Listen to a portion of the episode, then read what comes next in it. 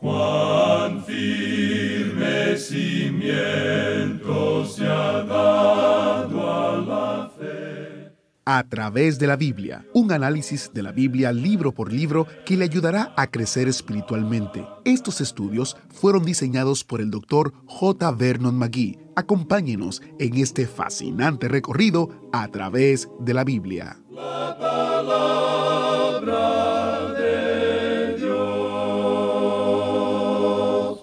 Bienvenido a bordo del autobús bíblico. Soy Geiel Ortiz, su anfitrión, y estoy emocionado de darle la bienvenida a la familia de A través de la Biblia. Somos una familia que abarca más de 160 países y más de 120 idiomas y dialectos en todo el mundo. O sea, usted tiene una gran familia. Estamos en nuestro recorrido de la palabra de Dios entera y estamos llegando hoy en nuestro autobús a Hechos capítulo 15. Ahora oremos para iniciar nuestro interesante estudio de hoy. Padre Eterno, nos encomendamos a tu palabra y que tu Espíritu Santo hable a nuestra mente y nuestro corazón de acuerdo a lo que has revelado. En el nombre de Jesús oramos. Amén. Ahora iniciamos nuestro recorrido bíblico de hoy con las enseñanzas del Dr. Magui en la voz de nuestro hermano Samuel Montoya. Continuamos estudiando hoy el capítulo 15 de los Hechos de los Apóstoles. Y en nuestro programa anterior estábamos hablando del concilio que se había convocado en Jerusalén para considerar el gran punto de la ley contra la gracia o la ley contra la libertad, y dijimos también que la palabra evangelio se usa en dos sentidos. Y vimos que en primer lugar tenemos hechos que son categóricamente fundamentales y esenciales. Esos hechos son la muerte, la sepultura y la resurrección de Jesucristo. Ese es el evangelio. Y decíamos que el segundo sentido de la palabra evangelio tiene que ver con la interpretación de los hechos.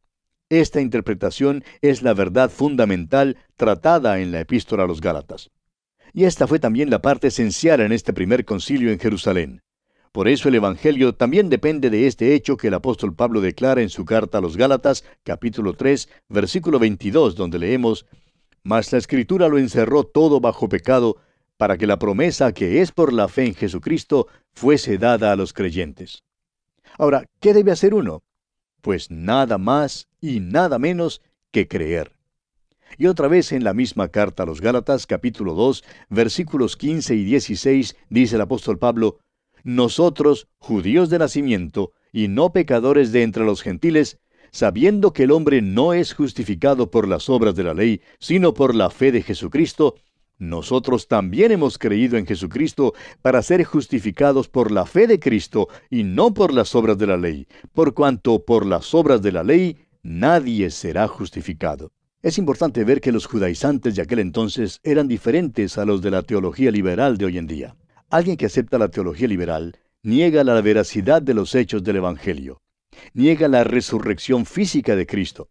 Ahora, entre los que aceptan ese punto de vista, hay algunos que hasta dicen que Jesucristo es solamente un mito, que nunca vivió, ni murió, ni mucho menos que haya resucitado.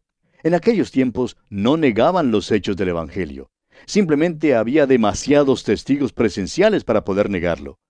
Pero no, los judaizantes no dudaban ni negaban los hechos del Evangelio. Dudaban la interpretación de esos hechos. Ahora, ¿qué hizo Cristo por usted en la cruz, amigo oyente? ¿Es suficiente para salvarle a usted la obra de Cristo? ¿Necesita usted cumplir algún otro rito o hacer algo más para ser salvo? ¿Es necesario cumplir la ley?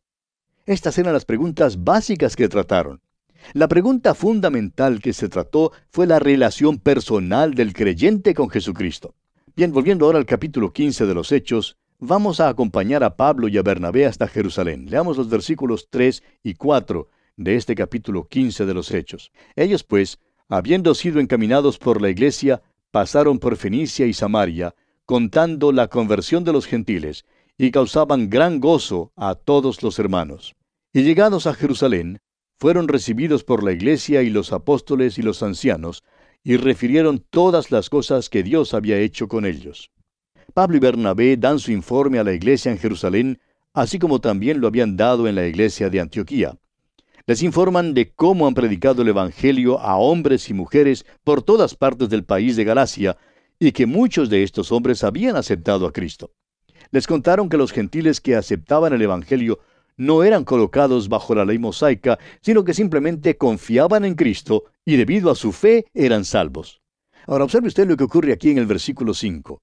Pero algunos de la secta de los fariseos que habían creído se levantaron diciendo, es necesario circuncidarlos y mandarles que guarden la ley de Moisés. Ahora estos eran creyentes, pero todavía persistían en que era necesario guardar la ley. Querían añadirle algo al Evangelio. Y amigo oyente, cuando quiera que se le añada algo al Evangelio, ya no es el Evangelio, sino una religión, un conjunto de ritos. Luego ya no se tiene el Evangelio de Jesucristo. El único acercamiento que le es posible a uno hacer con Jesucristo es por medio de la fe.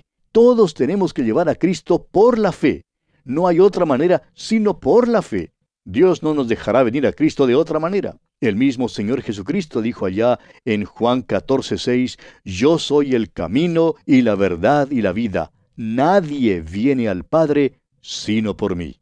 Incluye en esta declaración a todo el mundo. Hay una sola pregunta que Dios hará al mundo perdido, y esta pregunta es, ¿qué hiciste con mi hijo, quien murió por ti? Dios no va a preguntar, ¿te portaste bien? ¿O eh, asististe a la iglesia? ¿O, o cumpliste este rito o aquella ceremonia? No, amigo oyente. El punto clave es lo que usted, amigo oyente, haga con el Hijo de Dios. ¿Acepta usted al Hijo de Dios, quien murió por usted y quien resucitó? ¿Pone usted su confianza en Él? La respuesta a esta pregunta determina su destino eterno. Dice el Señor, nadie viene al Padre sino por mí. Este es el punto que se discutía allí en el concilio en Jerusalén. Ahora el versículo 6 del capítulo 15 de los Hechos dice, y se reunieron los apóstoles y los ancianos para conocer de este asunto. Consideremos ahora la decisión del concilio. Los apóstoles y ancianos se habían reunido y hubo mucha discusión ese día. Disputaron violentamente. Es necesario que se haga ahora una decisión y Simón Pedro es el primero en expresarse en cuanto a este asunto. Dice el versículo 7, y después de mucha discusión, Pedro se levantó y les dijo, Varones hermanos, vosotros sabéis cómo ya hace algún tiempo que Dios escogió que los gentiles oyesen por mi boca la palabra del Evangelio y creyesen. Ahora no creemos que esta fuera la primera vez que Pedro habló aquí en este concilio. Si se hubiera quedado callado todo ese tiempo de discusión, no habría actuado conforme a su carácter. Opinamos que ya había dado su opinión antes de esto, pero ahora da un resumen en cuanto a este asunto. Recuerde que esta no es una nueva decisión para Pedro. Él ya había declarado lo mismo en la hora de la conversión de Cornelio. Pedro mismo había sido escandalizado antes de comprender la verdad de aquella situación. Se le había dado la misión de entrar en el hogar de un gentil y predicar el Evangelio a un gentil, a un hombre incircunciso que no seguía el sistema mosaico y que comía carne de cerdo. El resultado fue que aquel gentil fue salvo, aunque no guardaba la ley. Creemos que los miembros de este concilio estaban dispuestos a escuchar a Pedro porque él era el judío de judíos, es decir, muy estricto. Todos sabían que Pedro siempre se mantenía lo más cerca posible al sistema mosaico. Por tanto, podemos asumir que si Pedro hablaba, le escucharían. Pues bien, Pedro comienza testificando que los gentiles habían escuchado el Evangelio de su propia boca y que habían creído. Ahora, ¿significó esto que eran salvos de veras? Pedro declara que sí, que han sido salvos por medio de la gracia de Dios. Pedro mismo tuvo que aprender que la salvación no depende de lo que uno come o no come, que si come carne de cerdo o no la come. La salvación no depende de guardar el día de reposo, ni de observar el domingo, ni de observar cualquier otro día de la semana. La salvación es por gracia, por medio de la fe. Somos libres para escoger lo que queramos hacer en cuanto a estas cosas. Tenemos libertad con respecto a esto. Y en los versículos 8 y 9 de este capítulo 15 de los Hechos, el apóstol Pedro dice, Y Dios, que conoce los corazones, les dio testimonio, dándoles el Espíritu Santo, lo mismo que a nosotros. Y ninguna diferencia hizo entre nosotros y ellos, purificando por la fe sus corazones. Pedro había testificado en cuanto al hecho de que después que les comunicó a Cornelio y a los que estaban con él los hechos del Evangelio, ellos creyeron y fueron salvos. Esto fue evidente porque el Espíritu Santo vino sobre ellos, así como había venido sobre los apóstoles y sobre los creyentes judíos en Jerusalén. Amigo oyente, Este es el único camino de salvación. Es por medio de la fe. Uno no puede hacer nada para merecer la salvación. Jesucristo lo hizo todo por usted hace ya más de dos mil años. Todo lo que Dios pide que usted haga es que acepte a su Hijo, quien murió por usted. Ahora continúa Pedro hablando en el versículo 10 de este capítulo 15 de los Hechos, y dice, Ahora pues, ¿por qué tentáis a Dios poniendo sobre la cerviz de los discípulos un yugo que ni nuestros padres ni nosotros hemos podido llevar? Simón Pedro reconoce aquí algo que es de suma importancia. Dice que ni ellos ni sus padres guardaron la ley. Dios nunca ha salvado a nadie por haber guardado la ley. ¿Y sabe por qué no, amigo oyente? Porque nunca ha habido alguien que la haya guardado.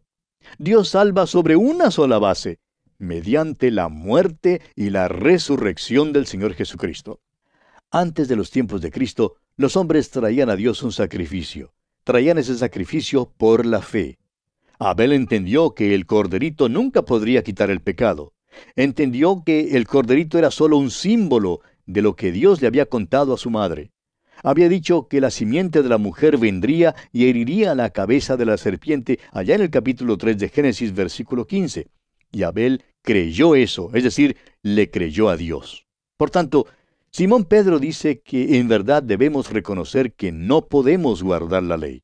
¿No ve usted, amigo oyente, que no hay nada que haga más hipócrita a un hombre que esta pretensión de que uno esté viviendo en un nivel tan alto que está complaciendo a Dios?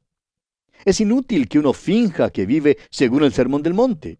Es inútil fingir que está guardando la ley. Es hipócrita fingir que pueda ser tan bueno que le sea posible hacer lo que a ningún otro le ha sido posible hacer. Si estamos hablando a alguien que haga esto, Ojalá nos fuera posible mirarle cara a cara y preguntarle, ¿por qué persiste en fingir así? ¿Por qué no reconoce que es un pecador perdido? ¿Por qué no confiesa que usted no está agradando a Dios?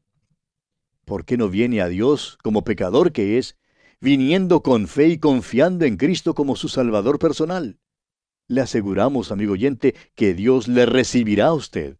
Cristo mismo dijo allá en el Evangelio según San Juan, capítulo 6, versículo 37, y al que a mí viene, no le echo fuera. Fue de esa manera como yo también llegué al Señor. Todos los que se han salvado, que jamás yo haya conocido, han sido salvados acudiendo a Jesucristo de esa misma manera. Saulo de Tarso vino así, el eunuco etíope así llegó. Todos los que han llegado a Cristo han venido por medio de la fe. Y bien, continúa Pedro hablando en el versículo 11 de este capítulo 15 de los Hechos y dice, antes creemos que por la gracia del Señor Jesús seremos salvos de igual modo que ellos. Simón Pedro lo declara muy bien. Dice que los judíos serán salvados exactamente como son salvados los gentiles. Pedro se había salvado porque confiaba en Cristo. Era salvo por la gracia de Dios. Declara Pedro que había sido salvo de la misma manera en que era salvado un gentil. ¿Cuán importante es esto, amigo oyente? Y observe usted lo que ocurre aquí en el versículo 12 de este capítulo 15 de los Hechos. Entonces toda la multitud cayó, y oyeron a Bernabé y a Pablo, que contaban cuán grandes señales y maravillas había hecho Dios por medio de ellos entre los gentiles. ¿Qué historia tenían que contar? Les fue posible contar de los milagros resultantes de sus dones con señales. Podrían contar acerca del apedreamiento de Pablo y de cómo Dios le había levantado. Sin embargo, estamos seguros que sus dones y sus experiencias no constituyeron el centro de atención en sus historias. Las experiencias vienen y se van. Dirigieron sus corazones y mentes hacia la persona de Jesucristo. Los milagros y prodigios le habían dado autoridad a su mensaje con respecto a Jesucristo. Ahora el siguiente que se levanta para hablar es Jacobo. Y vamos a pausar aquí por un momento para observar que este no es Jacobo el hermano de Juan. Él ya había muerto como mártir, como usted lo recordará allá en el capítulo 12 de los Hechos, versículo 2. Hay algunos interrogantes en cuanto a quién es este Jacobo. Sabemos que llegó a ser un líder de la iglesia en Jerusalén. Pedro ya lo ha mencionado como líder, allá en el capítulo 12 de los Hechos, versículo 17. Muy bien puede ser que este sea Jacobo, hijo de Alfeo, uno de los doce, como leemos allá en el capítulo 10 del Evangelio según San Mateo, versículo 3. Sin embargo, la tradición de la iglesia, aún desde los padres de la iglesia primitiva, ha identificado a este hombre como Jacobo, hermano de nuestro Señor, como lo encontramos en el capítulo 13 del Evangelio según San Mateo, versículo 55. Tal vez es el que escribió la epístola de Santiago. Ahora permítanos observar otra cosa más. Creemos que la mejor manera de estudiar el libro de los Hechos es estudiarlo junto con las epístolas. Por ejemplo, ya hemos mencionado la epístola a los Gálatas. En realidad, durante el estudio de los capítulos 13 y 14 del libro de los Hechos, sería un buen tiempo para leer esa epístola. Y aquí mismo sería apropiado estudiar la epístola de Santiago. No nos es posible hacer esto en este programa, pero no sería malo que usted estudie este libro de los Hechos de esta manera que hemos sugerido. Pues bien, Jacobo realmente resume lo que piensa este concilio en Jerusalén apunta el programa de Dios para el futuro. Y debemos recordar que estos hombres estaban al comienzo de una nueva dispensación. La iglesia recién había nacido en el día de Pentecostés. De modo que todo esto era muy nuevo. Estaban en su infancia. Algunos todavía no comprenden que vivimos en la edad de la gracia, el período de la iglesia. Por tanto, no seamos tan críticos de estos hombres que se reunieron en los comienzos de esta nueva edad. Y dice el versículo 13 de este capítulo 15 de los Hechos, y cuando ellos callaron, Jacobo respondió diciendo, Varones hermanos, oídme. Creemos que después de que Simón Pedro habló y después que Pablo y Bernabé dieron su informe, hubo un silencio a causa de que ninguno tenía algo adicional que decir. Aún los judaizantes se quedaron callados debido a los informes de lo que había tenido lugar. Cuando Jacobo habló a la multitud ese día, les pidió que escucharan con cuidado, pues lo que tenía que decir era muy importante. De modo que esto quiere decir que usted y yo, amigo oyente, también debemos escucharle con mucho cuidado. Probablemente a todos nosotros nos hace falta pasar más tiempo escuchando a Dios y menos tiempo hablando. Bien, vamos entonces a escuchar a Jacobo. Dice el versículo 14 de este capítulo 15 de los Hechos, Simón ha contado cómo Dios visitó por primera vez a los gentiles para tomar de ellos pueblo para su nombre. Jacobo está completamente de acuerdo con Pedro. Los dos declaran cuál es el plan de Dios para el día de hoy. ¿Está salvando Dios al mundo entero? No. ¿Está estableciendo Dios su reino? No. Por entonces, ¿qué es lo que hace Dios hoy? Está visitando a los gentiles para tomar de ellos pueblo para su nombre, amigo oyente. Vemos en el libro de Apocalipsis que delante del trono de Dios habrá gente redimida de toda tribu, lengua, gente y nación. La palabra de Dios saldrá al mundo. Habrá oposición y habrá apostasía, pero la palabra de Dios saldrá a todo el mundo porque Dios está tomando del mundo a un pueblo para su nombre. Es por eso mismo que estamos tan ansiosos de proclamar la palabra de Dios, toda la palabra de Dios para todo el mundo. Ahora mismo hay gente de todo color, de todo clima, de toda condición, de toda raza y prácticamente de toda nación que escucha este programa. Gracias a Dios que podemos usar este medio para proclamar la palabra de Dios. Entonces, ¿qué hace Dios con esa palabra? Está tomando de los que la oyen un pueblo para su nombre. Ahora, no todos creen la palabra de Dios. Algunos le vuelven la espalda. Pero de los que oyen, Dios está tomando pueblo para su nombre. Y subraye usted esta frase en su Biblia, repítala muchas veces.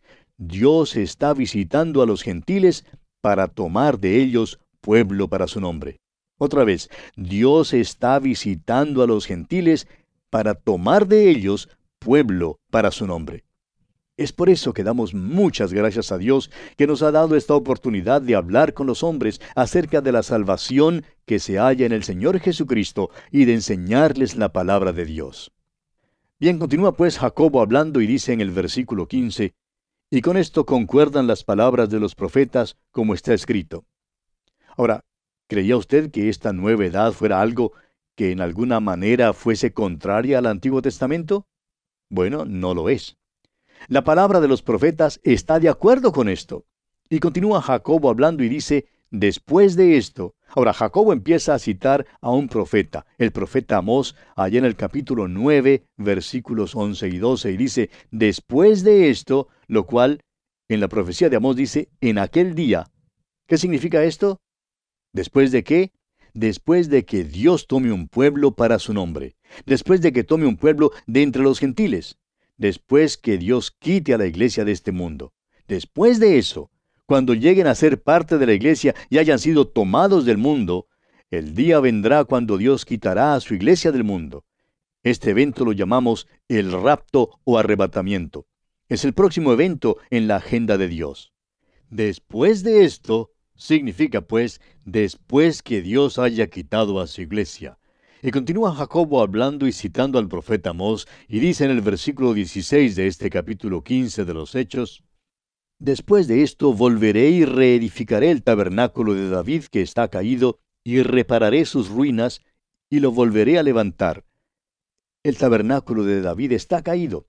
No hay duda alguna de eso. No hay nadie en ninguna parte que pretenda ser del linaje de David. En realidad, el único que tiene ese derecho está a la diestra de Dios en este mismo momento. Pero Dios lo edificará nuevamente. Enviará nuevamente a Jesús. Pero ahora Dios está tomando pueblo para su nombre. El escritor a los Hebreos nos dice en el capítulo 1 de su carta, versículo 13, Pues a cuál de los ángeles dijo Dios jamás, siéntate a mi diestra hasta que ponga a tus enemigos por estrado de tus pies. Dios está trayendo a todos los enemigos de Cristo para ponerlos bajo sus pies. La rebelión se acabará uno de estos días, hasta aquel día cuando envíe nuevamente a Jesús la palabra de Dios se seguirá promulgando a mucha gente. El Espíritu de Dios dice allá en el Salmo 2, versículo 12, Honrad al Hijo, para que no se enoje y perezcáis en el camino, pues se inflama de pronto su ira. Bienaventurados todos los que en Él confían. El programa de Dios es claramente bosquejado, amigo oyente. Está tomando un pueblo del mundo. Luego edificarán nuevamente las ruinas del tabernáculo de David, el cual está caído. El único que tiene derecho alguno a eso es el Señor Jesucristo.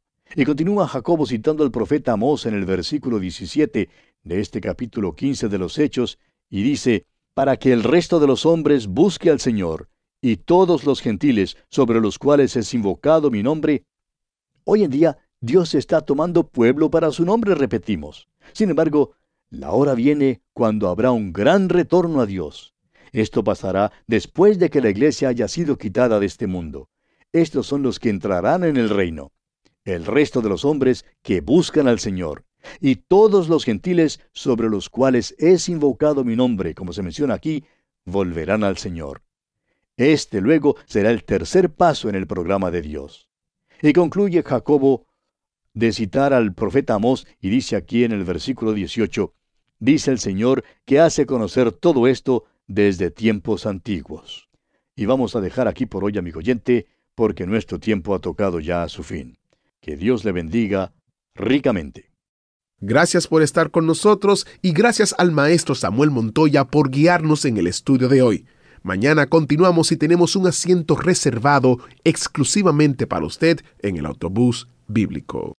¿Fue de ayuda para usted el estudio de hoy? ¿Desea enviarnos algún comentario de lo que ha estado escuchando? Entonces escríbanos, no espere más. Nuestro correo electrónico es atv@transmundial.org. atv@transmundial.org. Si desea recibir las notas y bosquejos de lo que estamos estudiando, suscríbase gratis en nuestra página en internet a través de la Biblia .org barra notas a través de la Biblia.org barra notas. Hemos llegado al final por el día de hoy. Díganos, ¿fue de ayuda para usted el estudio de hoy? ¿Desea enviarnos algún comentario acerca de lo que ha estado escuchando? Entonces escríbanos, no espere más. Si desea recibir las notas y bosquejos de lo que estamos estudiando, suscríbase gratis en nuestra página en internet a través de la biblia.org barra notas. A través de la biblia.org barra notas. Si desea escuchar nuevamente el programa o si se perdió alguno de ellos, visite a través de la biblia.org. Repito, a través de la biblia.org o escriba al correo electrónico atv@transmundial.org. atv arroba transmundial.org. A través de la Biblia.